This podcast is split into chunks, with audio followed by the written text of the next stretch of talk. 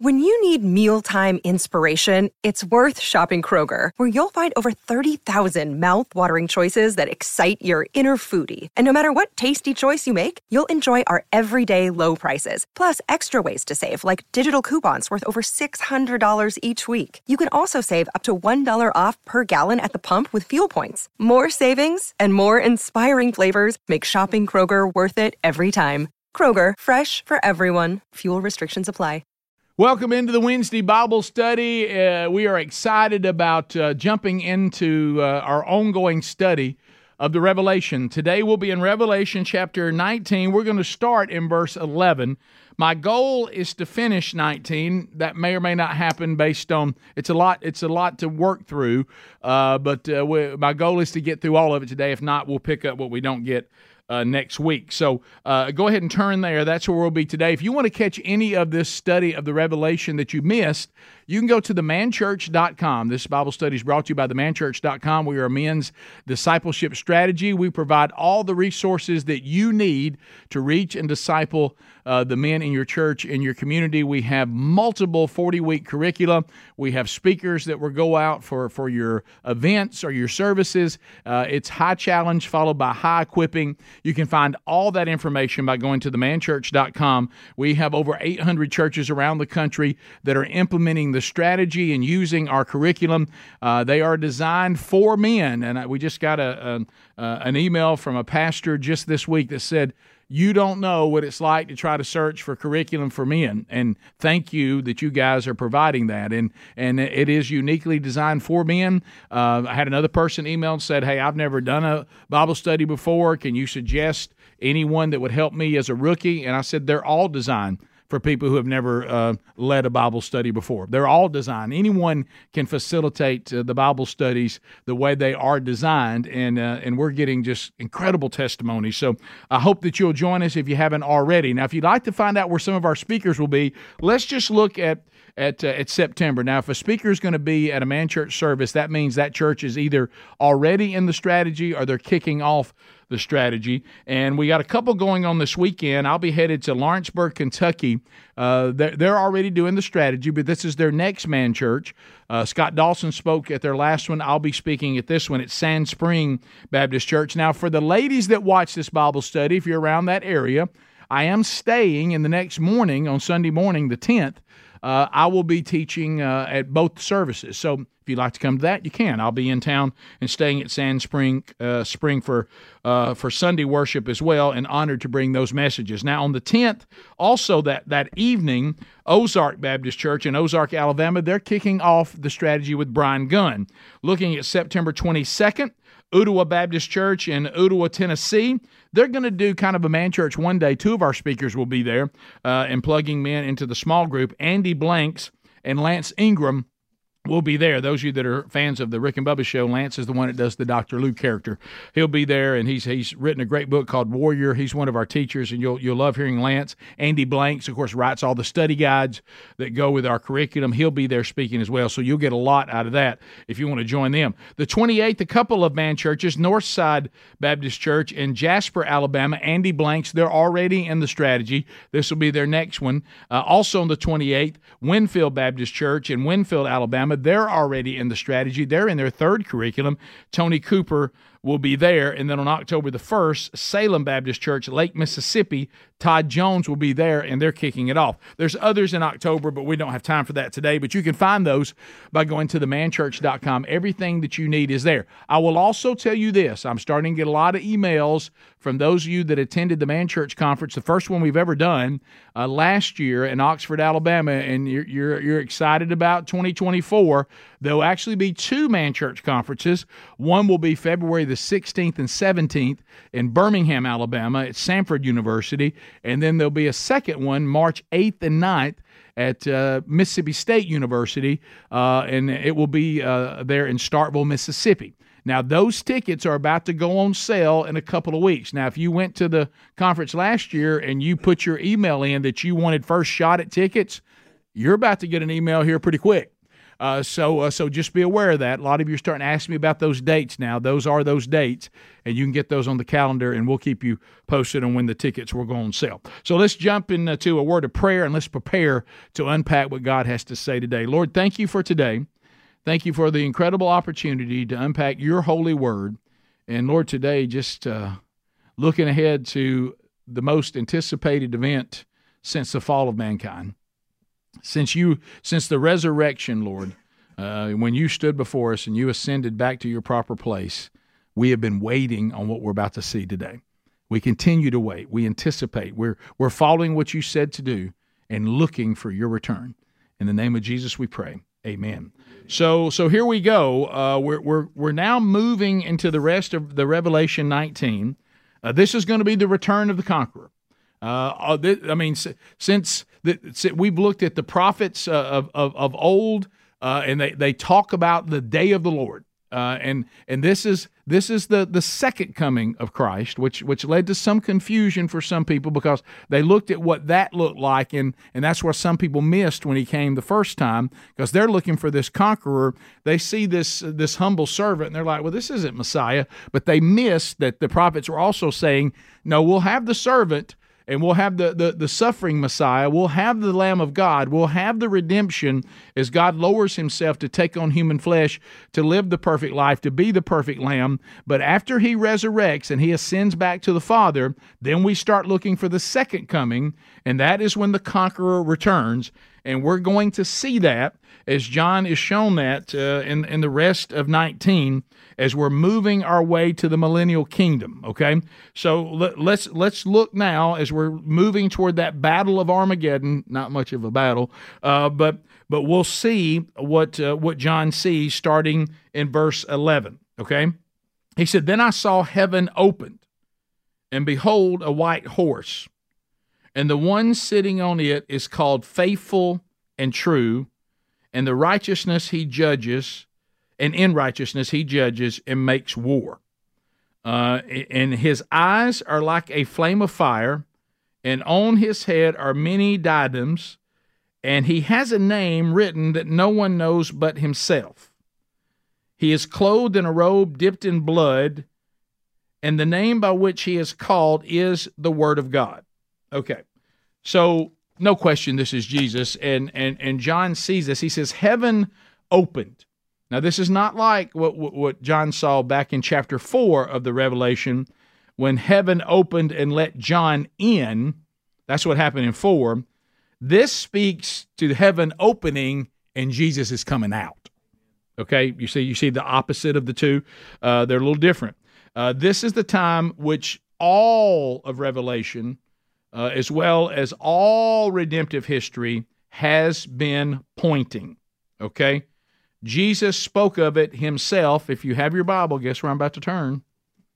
Matthew 24. Okay, so remember, uh, uh, raise your hand if you've done your homework and read Matthew 24. Jerry, what are we waiting on? Okay, we, we, we've been talking about it. I appreciate your honesty. I bet you felt pressured to raise your hand.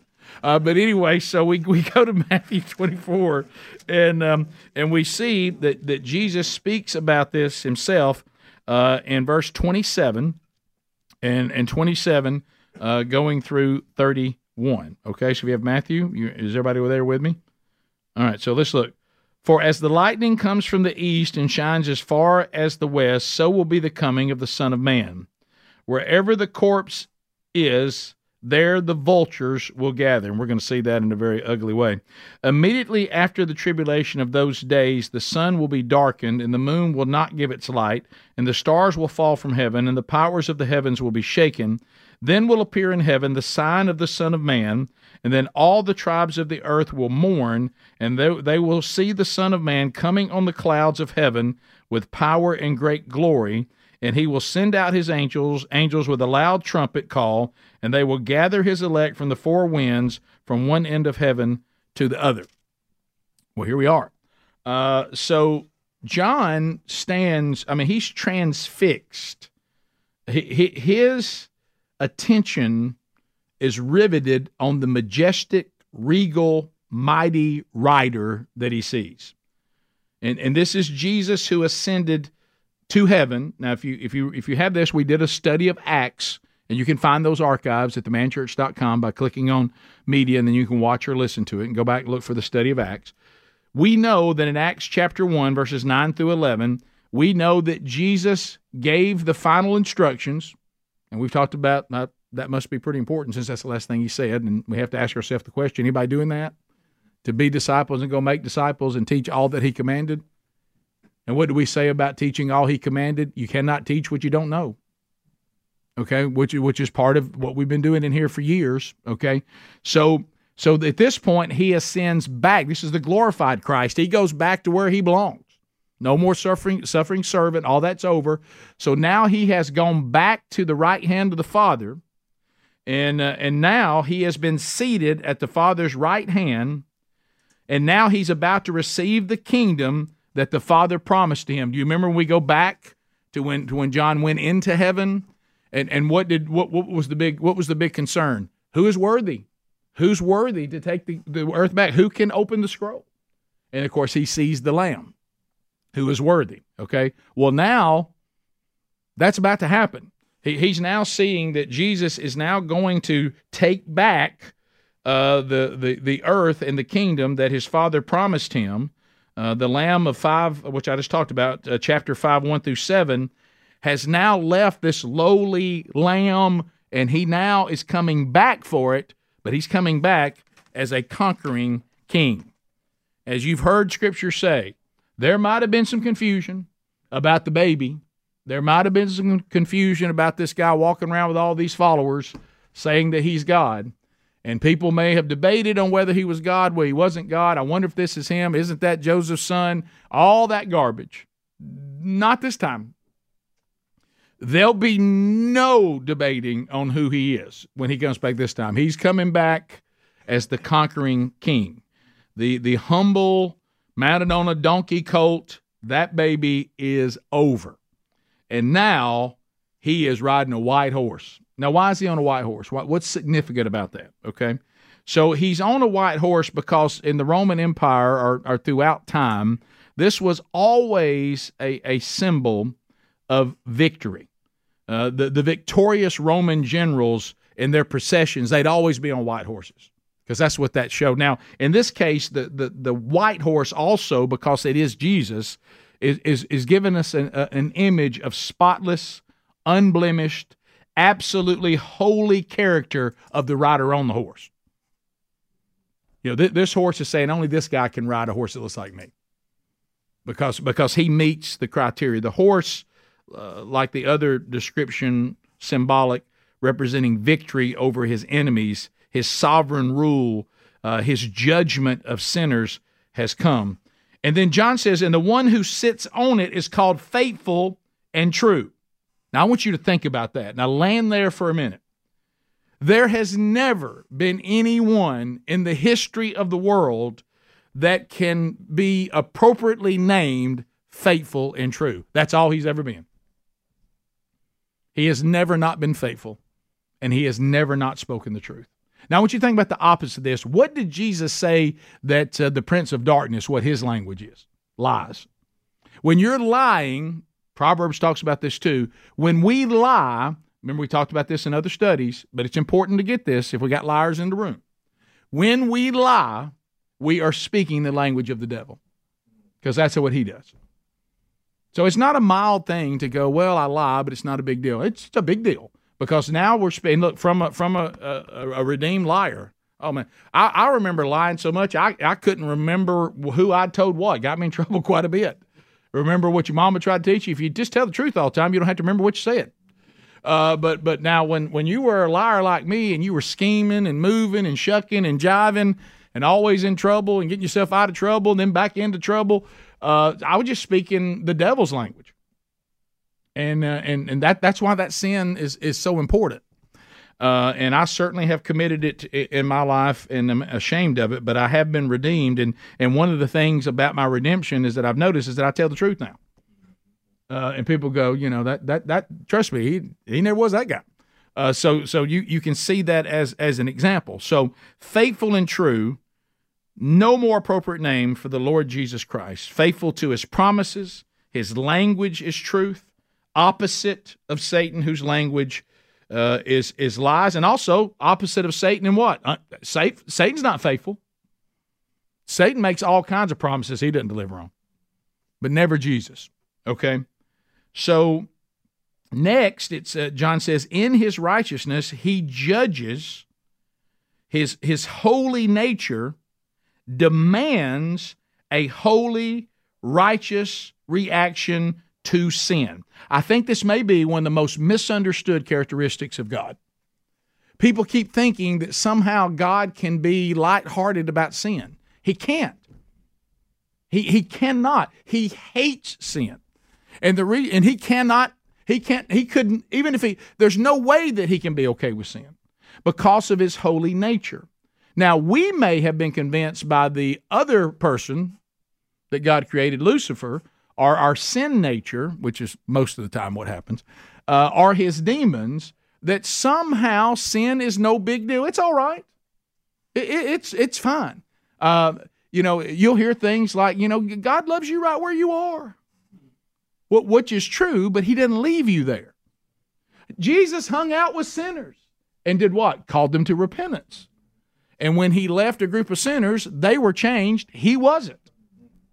Okay, so so this nature is going to demand this gore that we're about to see.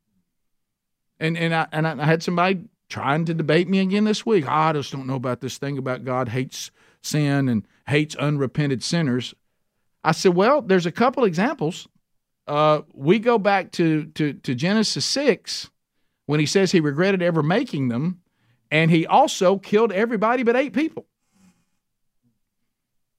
Killed everybody, but eight. Did he give them 120 years to repent? He did. But when they didn't, what did his nature demand? Destruction. Well, we're here again. These people who refuse to repent, if we don't repent, don't ever let anybody ever tell you that your redemption is unconditional. That is not true. Now, it's unconditional, meaning you won't be denied redemption if you repent. But don't let anybody ever tell you that your redemption is unconditional. It has a condition of repentance. If you don't repent, you won't be forgiven and you won't be redeemed. And if you stay under your own authority and refuse to confess Jesus as Lord, you will not be redeemed. So don't let anybody sell you on this is all going to work itself out. Okay, and it's un- everybody's going to go to heaven. That just isn't true. And it, I mean, we're, we're going to read today that we're going to see people that ain't going. Okay, and it's ugly. Okay, so so this his nature demands that he keep the promise that he will destroy all who refuse to repent because why? They're not made fully righteous by him. And if they're not, if we're not fully righteous, we can't step into the presence of a holy God. Can't be done. You've heard me say this before. Hey, you don't have to be perfect. That's not, not true either. Yes, you do. Who makes us perfect? Jesus. But when he escorts us into the presence of his Father, he's made us fully righteous because if he hasn't, God's nature will kill us. Okay? So so understand that he he can't be okay with sin. That's impossible. That's not his nature. So he's going to wage war. suffering servant is over. He is now a warrior king against his foes. He will now be, listen, j- let's don't make God something he's not. Jesus Christ is about to be executioner of all ungodly, unbelieving, unrepentant sinners. Executioner. God's wrath is real, which is what makes his grace and mercy so wonderful. If he was, if, if God's wrath was not part, I mean, grace wouldn't be any big deal. Well, I'm glad, you know, I may or may not do it because I know he's going to give me a pass either way. He can't because of his nature. And then he starts describing, I love this when John is describing his personal appearance. Don't you love that? His eyes are like a flame of fire. Now, see, these were the eyes of the suffering servant once that reflected a, a, a, a gentleness, a tenderness, but now, as the conquering king, the glorified Christ has eyes that are penetrating and piercing, seeing into the deepest recesses of the human heart. These eyes that once cried over our rebellion, oh, this is big, now look to be flaming with the fire of judgment. Hey, I've already cried over you, and you didn't respond. I'm done crying about it. I now bring judgment. The age of grace is over. These, these, eyes, these eyes are different now. Now they're the eyes of judgment. Remember us talking about that? When, when you look at the cross, I'm the way, the truth, and the life, and no one comes to the Father except through me. For the redeemed, the cross is good news. The resurrection is good news. For those who reject Christ, the cross and the resurrection is their doom because they got no way to be redeemed without that. That same celebration of the redeemed is judgment for the unredeemed. That exclusivity. So we see that on his head many diadems. Now we know what this is. This is a ruler's crown. Uh, in this vision, they're, they're worn by Jesus to signify his, his royal rank and his regal authority. And keep in mind, it says many. That means that he has collected all the ruler's crowns and now, anybody, any idiot human, because we just saw the destruction of the greatest human empire that ever existed, the most powerful that man could ever produce, and he wiped it out in an hour. Okay? So, what this is signifying is everybody else is a pretender. Anybody who claims to be a king, anybody who claims to be a ruler, they're all pretenders, and he's wearing the crown of each and every one of them because they've all been slayed, and the world has one king. And he has ultimate authority. He is sovereign. Nobody else is. And that's what he's seeing. Oh wow, so there's no more no more governments. Nope, that's over. Remember the remember the prophecy? The government all it rests on his shoulders. He'll be the only one. So so this is it. Uh, and then we we get this. And this is not going to take long. And I know you might have been excited about this as I was. I went out to research. I want to know. I want to know. I've never had some of the most powerful men of, of, of, of our faith handle something so frankly and so straightforward and told me to move on. And that is a name written that no one knows but himself. Do you know what I have to say about that? No one knows but himself. That's it. You know why nobody can tell me what it says? Because Scripture says, and John says, I don't know what it says. Nobody knows what it says. Only He knows what this is. So we'll move on on that. There, there is a name uh, that is written uh, that is a name for Himself, and it says that He's the only one that knows what it means or knows what it says. But we are going to get names that He He lets John see. Faithful and true is one. We're about to get another one, a couple more. But but this particular mystery, no one knows the answer to. Now, is it possible? And that's all I'm saying. I remember I had a, one of my favorite Bible teachers said it's okay to speculate as long as you acknowledge you're speculating. Don't speculate and don't acknowledge it as speculation. No one knows end of the subject. But speculation could be that maybe in the new heaven and the new earth, when we're in our glorified bodies and our sin nature is over, and the millennial kingdom is over and now it's the new heaven and new earth, maybe he'll tell us then. Maybe we'll know. But John is limited. He said, I, I don't know what it says. And he knows, but nobody else knows. So he knows and nobody else knows. That's the end of that. Uh, so so then then we see uh, the, one of the final elements. Now this is something you may have missed and it needs to be corrected. Okay, because sometimes people have this wrong. He's clothed with a robe that is dipped in blood. Now, many people incorrectly will say, well, that's the blood of his, the price he paid on the cross. That's not what that is. It is the blood of his enemies. It has splattered up onto his garment. He is, and you say, well, wait a minute, the battle hadn't taken place yet. How can he already have blood on his robe, but the battle hasn't taken place yet? Well, this is symbolic of back to him having the many crowns. All who have opposed me I have been defeating and slaughtering throughout the redemptive history. And the blood of all those that have opposed me, and the blood of all those that, that, that have been wiped off the face of the earth because of their wickedness, because that has happened. Sodom and Gomorrah, Tyre, Sidon. Uh, uh, I forget what the other one was. It was the best? No, I can't remember the other one. But they were they they were they were they were nations that were so wicked. God went ahead and destroyed them to begin with. Go back to the flood. All that's happened. So this is blood on this robe symbolizing I am a conqueror and I've already destroyed all my enemies up to this point and I'm about to get the final ones. So this is not representing the cross. Remember, the suffering servant is over. Okay, the lamb vision that John had in 5, that's over. This is the conquering king, so this blood is symbolic of the enemies are slaughtered and will be slaughtered. It's their blood. Okay, so uh, and, and, the reason why it's before the battle, I just explained. So this is the last battle, but you have to understand it's not the first, and I gave you examples of that. Uh, he has battled for his people throughout redemptive history, uh, and uh, and and of course the war clothes he has bear the stains of the many previous slaughters, and he will be called the Word of God.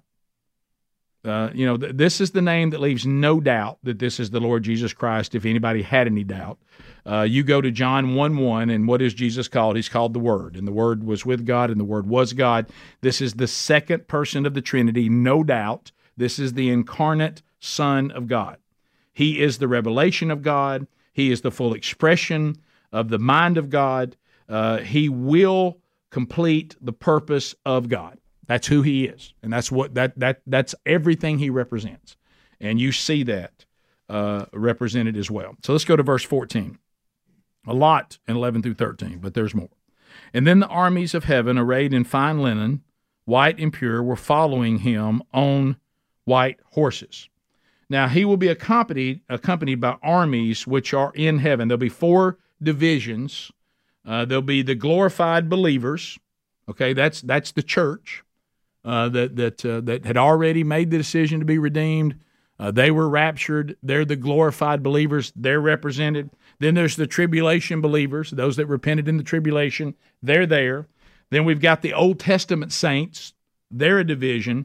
And then, of course, we have, um, uh, the, which, by the way, the Old Testament saints will be uh, resurrected at the end of the tri- tribulation. If you want to see that, here's a reference for you Daniel 12, 1 and 2.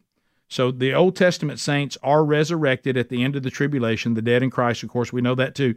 Uh, so that's Daniel 12, 1 and 2. And then, of course, the fourth division, Matthew 25, 31, will tell you about this, or a reference to it. These are the holy angels. So you got glorified believers, tribulation believers, Old Testament saints, and the holy angels. Here come all these armies dressed in fine linen. We're on white horses too. The heavenly army, though, if you'll make a note, we are unarmed because we're not needed. Uh, we don't have any weapons. We're not going to get to participate a whole lot in this, but it is wonderful to be riding with the one who wins. Okay, uh, but he doesn't need us. Uh, there's no need for us to have weapons. He's got it covered. But here we are. What can you imagine what that's going to be like? I mean, honestly, can you even imagine? I mean, first of all, we'll all be in glorified bodies. Thank goodness for that. You know, this these old bodies, man, they they they they get tired, they get they wear out, they get sick, they struggle, they die. And now we're in a glorified body, dressed in fine linen, dressed just like angels, riding on the white horse, and we're riding with the conquering king who redeemed all of us. That's going to be special. That is going to be special. Let's look at 15 and 16. So, we see the next thing from his mouth comes a sharp sword. That's why he didn't need us. With which to strike down the nations, and he will rule them with a rod of iron. He will tread the winepress of the fury of the wrath of God the Almighty. And on his robe and on his thigh he has a name written King of Kings and Lord of Lords sharp sword, the power of Christ's words. He once spoke words of comfort, things like John 16 33, in this world you will face tribulation, but always have joy in your heart. I say this so that you'll have peace because I've overcome the world. And, and, he, and he's always talking about his burden being light and for God, you know, so loved the world. And, and he's talking about redemption and he's talking about all these wonderful things to us. But now the words that he will be speaking will be the words of death he now wields a sword. The suffering servant, the age of grace, all of that is over, and he will strike down the nations. The wicked, they will be slaughtered, and they will be slaughtered instantly. The rest will be judged at the sheep and goat judgment uh, from Matthew 25, 31 through, through 46. This is the final stroke of death in the day of the Lord. Now, if you want to see all about this throughout the Old and New Testament, uh, if you're ready, I'll give you some references to this that you can study later. Uh, Isaiah 66 speaks of this moment, 15 and 16. Ezekiel uh, 39, 1 through 4. Ezekiel uh, also 39, verses 17 through 20. The prophet Joel talks about this uh, in uh, chapter 3, verses 12 through 21. New Testament, Matthew talks about this at that judgment we just talked about, Matthew 25, 31 through 46. You see that there. Uh, Paul talks about it to the church at Thessalonica in 2 Thessalonians 1, 6 through 9, and also chapter 2, verse 8. So this marks the onset of Christ's kingdom throughout the millennium. He's going to rule with a rod of iron. All will be required to conform to his law. All sinners will they, they, they will of course be eradicated and he will they will have to be under his rule in his kingdom and uh, and of course we saw that being referenced uh, back early uh, in chapter 2 as well so when it says he's going to tread the winepress of the fury of God's wrath. Now remember the image of the winepress. It it crushes, it, it mashes those grapes and pushes the juice out. And and so John is seeing this and and and he sees okay so so Jesus will be wielding uh, the the the wrath of of God and he will put out the winepress and he will crush all those who oppose him. And then he's wearing a banner type on on his uh, uh, on his robe, there's a banner that, that, that that goes down over his thigh, and it's King of Kings and it's Lord of Lords. Now, some people, some of the commentaries believe it's not literally written on his thigh; it's on the banner that lays across his thigh. Uh, but the bottom line, however, it is on his person, John clearly sees that he is walking out with King of Kings and Lord of Lords on him. There's no no doubt of who he is. He's letting the world know I'm the King of Kings, I'm the Lord of Lords, and all who oppose me will be destroyed. And of course, this is the third name given to the Lord. And um, and and you know the only one that we don't know is the one that's only know, known to Him in verse 12. Uh, and um, you know it it maybe the one that he that he doesn't know either, since these all seem to express the same thing. Could be the mystery of his eternal deity or, or something along those lines. Uh, but uh, but then you know we see in verse 13 he's called the Word of God, expressing his incarnation as the Son of God. Now King of Kings and Lord of Lords will express his sovereign triumph over all foes and absolute rule that soon will be established in his kingdom. So now let's look at verses 17 through 21. Then I saw an angel standing in the sun, and with a loud voice he called to all the birds that fly directly overhead, Come gather for the great supper of God, to eat the flesh of kings, the flesh of captains, the flesh of mighty men, the flesh of horses and their riders, and the flesh of all men, both free and slave, both small and great. And I saw the beast and the kings of the earth with their armies gathered to make war against him who was sitting on the horse and against his army. And the beast was captured, and with it the false prophet, who in its presence had done the signs by which deceived those who had worshipped the mark of the beast and those who worship its image. These two were thrown alive in the lake of fire that burns with sulfur, and the rest were slain by the sword that came from the mouth of him who was sitting on the horse, and all the birds were gorged with their flesh. You don't hear about this Jesus much, do you? This is not a very popular Jesus, but it is a Jesus that we better know. We better know.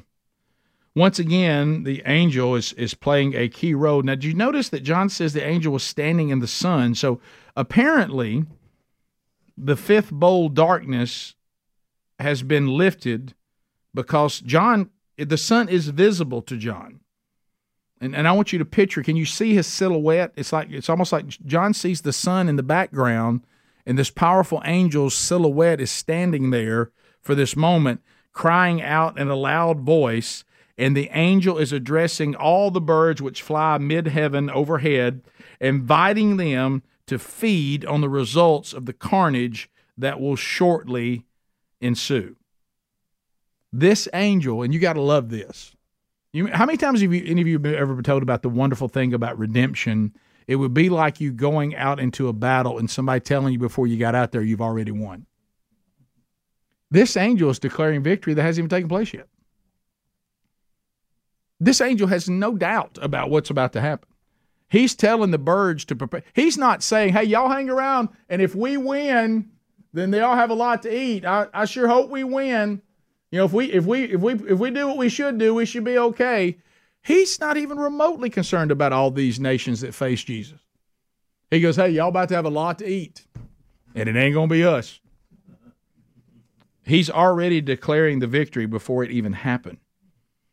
And of course, you see the they're they're assembling. And when he's when he listen to what he's calling all these arrogant, prideful, pathetic human beings, and all of of of Satan's demons, how pathetic these people are, and they're lined up with everything that you could possibly need to defeat any enemy that has ever existed on earth, the greatest army ever assembled, and the angel refers to them as supper for the birds. That that's how much y'all mean to to us as you face the conquering king. You're nothing but supper for the birds. It's a much bigger deal than when you walk onto the field in Baton Rouge and they call you tiger meat. This is going to be y'all ain't nothing but supper for these birds. That's all you are. And they think they're so powerful. And they're nothing. They're nothing. The gorging of the birds uh, will, will according to the time period, when you think about this is over 200 miles of battle, okay? And and after the birds are gorged, if you go to Ezekiel 39:12, write that down. Ezekiel 39:12, Ezekiel says that even after the birds have had all that they could possibly ever eat, it'll take another 7 months to bury what's left. That's how big a slaughter this is about to be. Now, I love in verse 18. Verse 18 could be called for the birds what? The menu. Here's who all y'all about to eat. He says you're going to eat kings from the top all the way down to slaves on the bottom. Nobody gets a royal burial. The birds are going to eat the kings just like they eat the slaves. Everybody will be equally consumed. Now, keep in mind, why that's important, certainly it shows that everybody's equal when it gets down to facing destruction. But it also is showing these kings that are so full of themselves. There was nothing that would be more degrading for a king to die and be eaten by scavengers. That would be considered the worst diss that you could ever put on someone who was a king. The most disrespect you could ever put on somebody. And you know what he's saying? I'm not impressed with you. You may have been a big deal on earth, but right now you're just going to be eating just like everybody else. There'll be no royal bur- burial for you. So the birds eat the kings, and uh, and they're eaten by the vultures. Now, if you have your Bible, turn over to the prophet Zephaniah, and uh, it's uh, it's at the almost at the end of of uh, right before we get to the end of the of the Old Testament, going into the New Testament. Uh, Zephaniah chapter one. Uh, listen to what he's saying about this day, beginning in verse fourteen. The great day of the Lord is near and hastening fast. The sound of the day of the Lord is bitter. The mighty man cries aloud there. A day of wrath is the day, a day of distress and anguish, a day of ruin and devastation, a day of darkness and gloom, a day of clouds and thick darkness,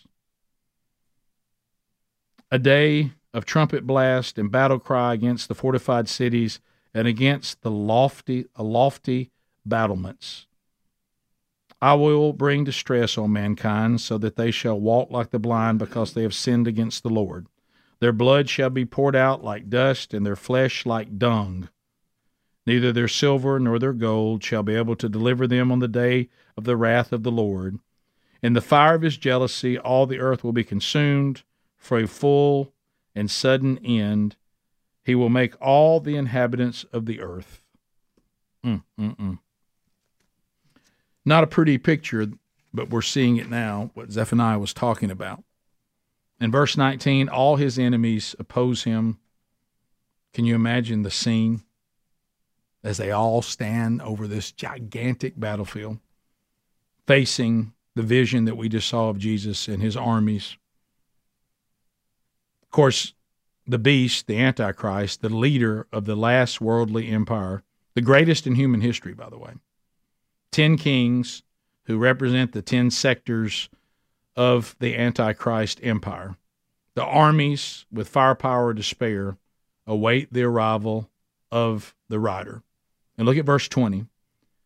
Two key figures are snatched and thrown into the lake of fire. Now, this is the first mention in the New Testament of the lake of fire. And this, this marks the, the final hell. Matthew 25, 41 talks about this. Isaiah 66 24 says it's a place where the worm shall not die, fire shall not be quenched. Jesus in Mark 9 48 uh, and, uh, and also in Matthew 13 42 says it's a place where you will have weeping and gnashing of teeth. Uh, and, and think about how significant this is. So you've got the final hell that eventually Satan and, and his last rebellious demons will, will, will be thrown at the end of the millennial kingdom. But right now, he says, I tell you what, though, Antichrist and false prophet, y'all going to be the first two people to be thrown in hell. He says, why? Y'all, y'all, y'all led this deception. Y'all caused people to worship the beast. Uh, you false prophet, you, you claim to be one of mine, and you use that trust that people had in you. By the way, these people are everywhere right now these false teachers. And you deceive these people to their doom.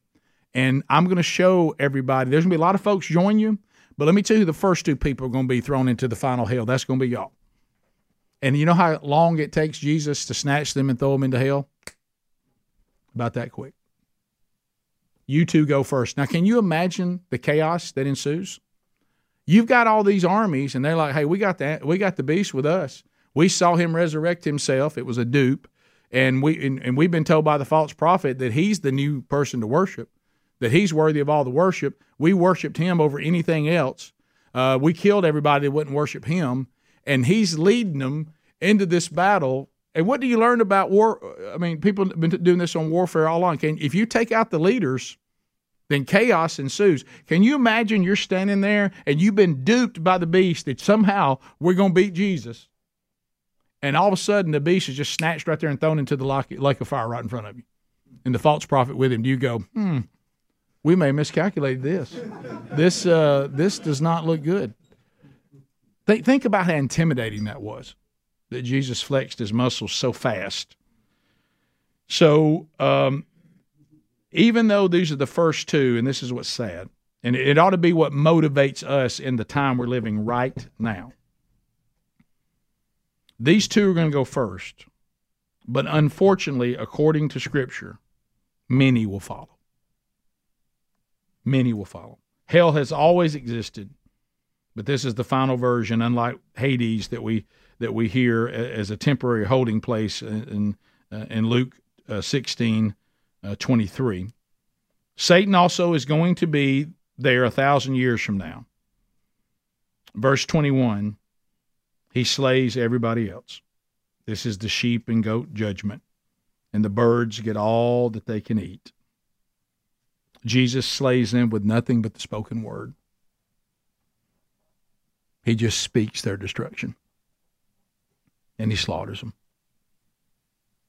We know in Scripture they said the blood will be so high that it will reach the stomach of horses.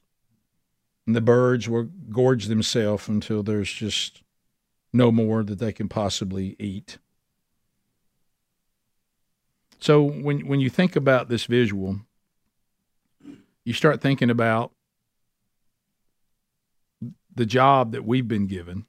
That by the way, Jesus doesn't need us. You know, his his will is something that we get to do. It's not something we have to do. But I, I guess if we really believe what we claim to believe, I just I don't I don't really understand. And I and I used to be this way, and I will tell you why. I had at one time I had a different feeling about this, and I, I'm just going to challenge all of you in the room. I want to challenge those of you that are watching and listening. Do you know why at one time I didn't have, see, have any urgency about making disciples? I didn't have any urgency about telling people about Jesus. Would you like to know why? Because I was lost. Now, I pretended that I wasn't lost because I believed the right things. But there was no urgency in me whatsoever. There was no real conviction over sin. I didn't take sin serious. I didn't take obedience serious. And the only reason why I didn't, it's no more complicated than I was just lost. And I think sometimes one of the one of the cruelest things that was going on in my life for years, I look about those years of destruction that I was causing, and the thing that was keeping me from redemption was the facts. The thing that kept me from redemption is I never would acknowledge that I was lost. Once I acknowledged that, redemption redemption came quite beautifully. And transformation came beautifully and continues to this day. The, if you don't have an urgency about this and you have no concern about the sin in your life, if I can just be real with you, brothers and sisters that may be watching this, there's a very strong chance the reason why that is is you're just lost. Now you may believe the right things, but but if you if you haven't repented and left faith in yourself and confessed Jesus Christ as your Lord, then you just have a demonic faith because they believe everything too. And that's who I used to be. Now that doesn't mean that's who you are. I'm just you that's who I used to be, but I would assess it. I would assess it. Zechariah chapter 14, 1 through 13, he, he, he talked about this day that John just saw, and that is coming, by the way.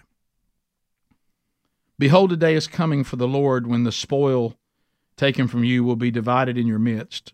For I will gather all the nations against Jerusalem to battle, and the city shall be taken, and the house plundered, and the women raped. Half of the city shall go out into exile, but the rest of the people shall not be cut off from the city.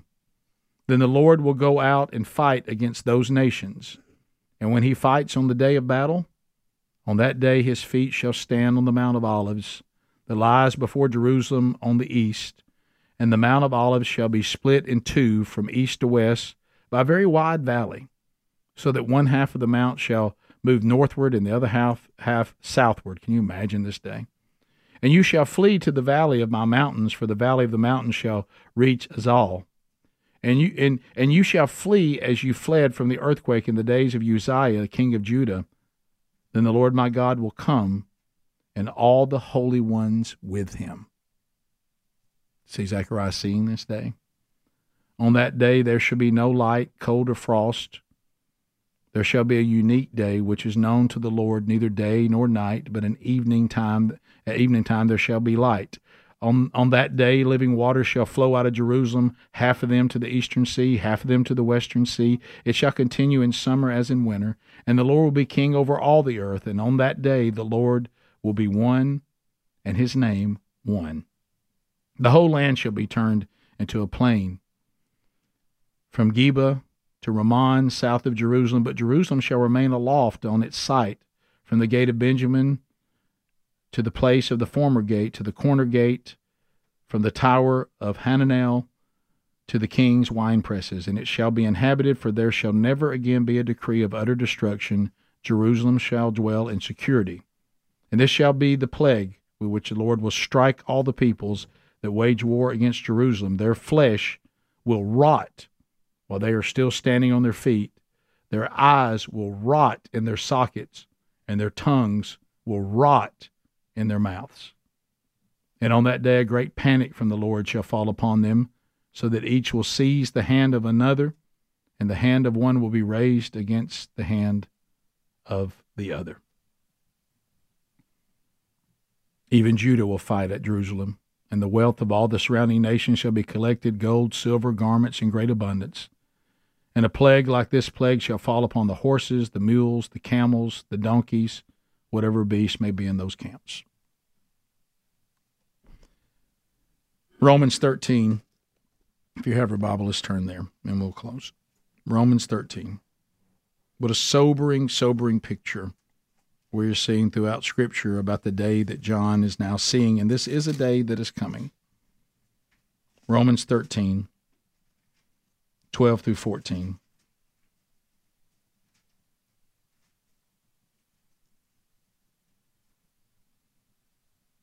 Paul warns about this day.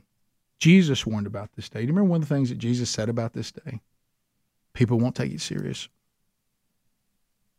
People would just be going through their day just like they did in the days of Noah. And just like they weren't expecting the flood, they won't expect the wrath of God to come.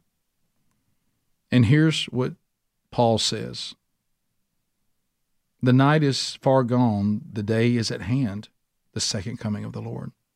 So then, let us cast off all the works of darkness and put on the armor of light.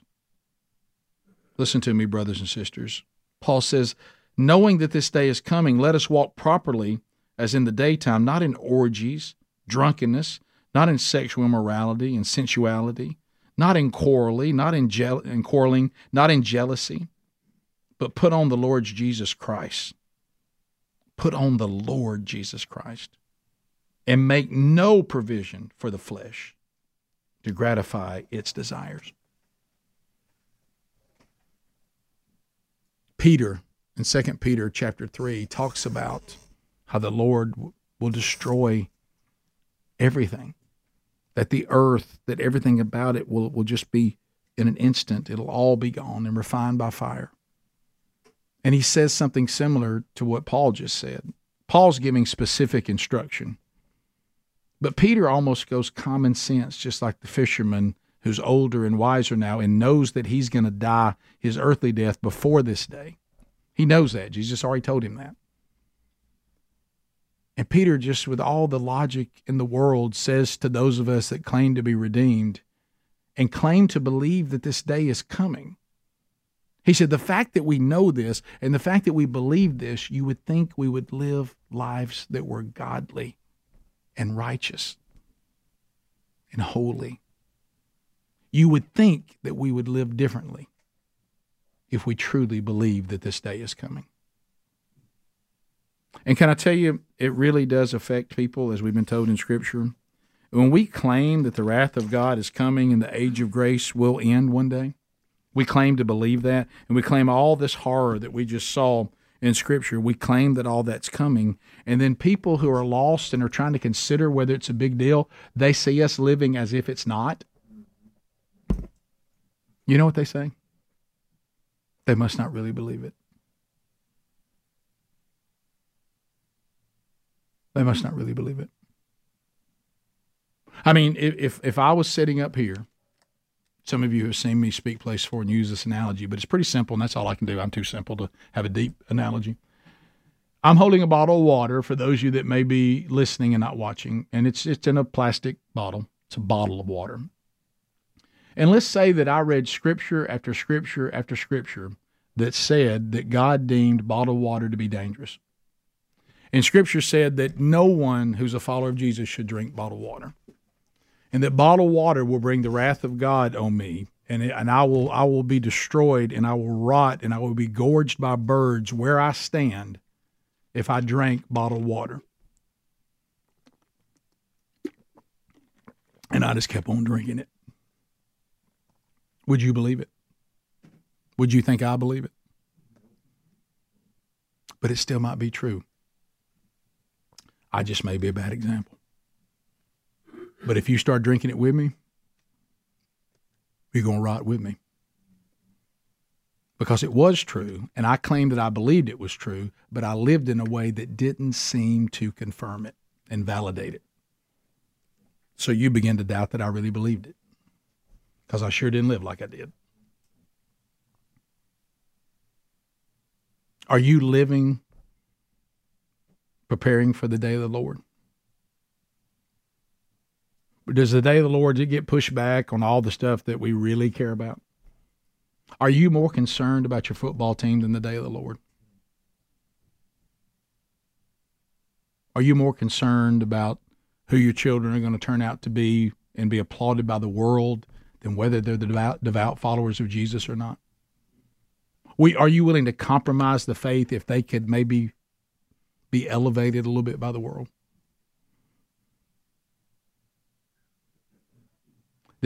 Are you pursuing wealth and security at the compromise of eternity?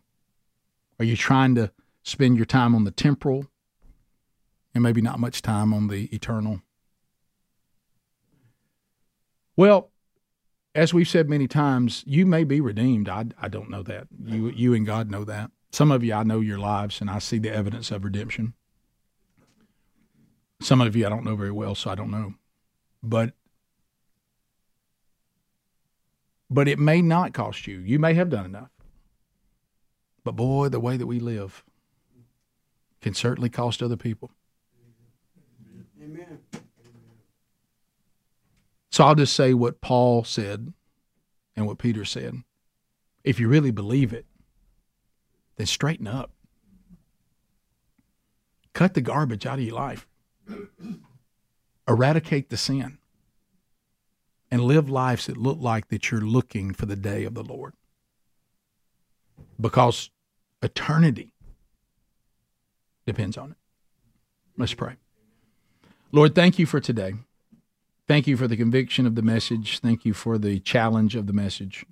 Lord, I'm just so thankful that you love the redeemed enough that you you let John see these things so he could warn us. It's, it's not like you haven't warned us. I mean, I, I, I hear your words and I feel the way I have felt as a parent sometimes to my children when I told them what was coming and I told them what they should and shouldn't do. And when they didn't listen, the times I've looked at them and said, I told you this was going to happen. Well, you have certainly told us what's going to happen.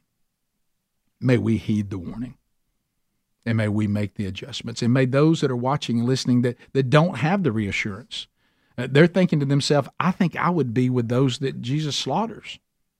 Or I think if I die before that day ever happens, I'm going to be judged at the judgment seat. And I'm going to be a goat, not a sheep. And I'm going to be thrown into that lake of fire with the beast and the false prophet. Maybe today's the day that the, the Lord has spoke to you. And you say, Today I repent. I repent of my sin. Today I leave faith in myself and I put my faith in you, Jesus. And as best I know how, I say, please forgive me. And I know only you can. And will you transform me so I too can be glorified with you? Forgive me, Lord. Maybe some of us, we don't doubt our redemption, but man, we got to make some adjustments. We, we, are, we are too sinful, we are too worldly, and we are sending a very confusing message to our families, to our friends, and to the strangers out there watching. And today, Lord, I take that serious because you told me to prepare for this day, for the day that I'll meet you, either from my earthly death or on the day that you return. And as, as Paul told the, the Thessalonians, don't you want that to be a day that you look forward to, not a day that you fear? Maybe I got to make some adjustments in my life. But Lord, I'm not just going to say it this time, and I'm not going to say I need to one day. I'm going to do it today. And today I commit myself to you and I, I reject the sin in my life. And I get back to the sanctification that only you provide by abiding in you, not in my flesh. Whatever's happening in here, Lord, we thank you for the, for the grace and the mercy that you have made available to us. And in your holy name we pray. Amen. Amen. Thank you very much.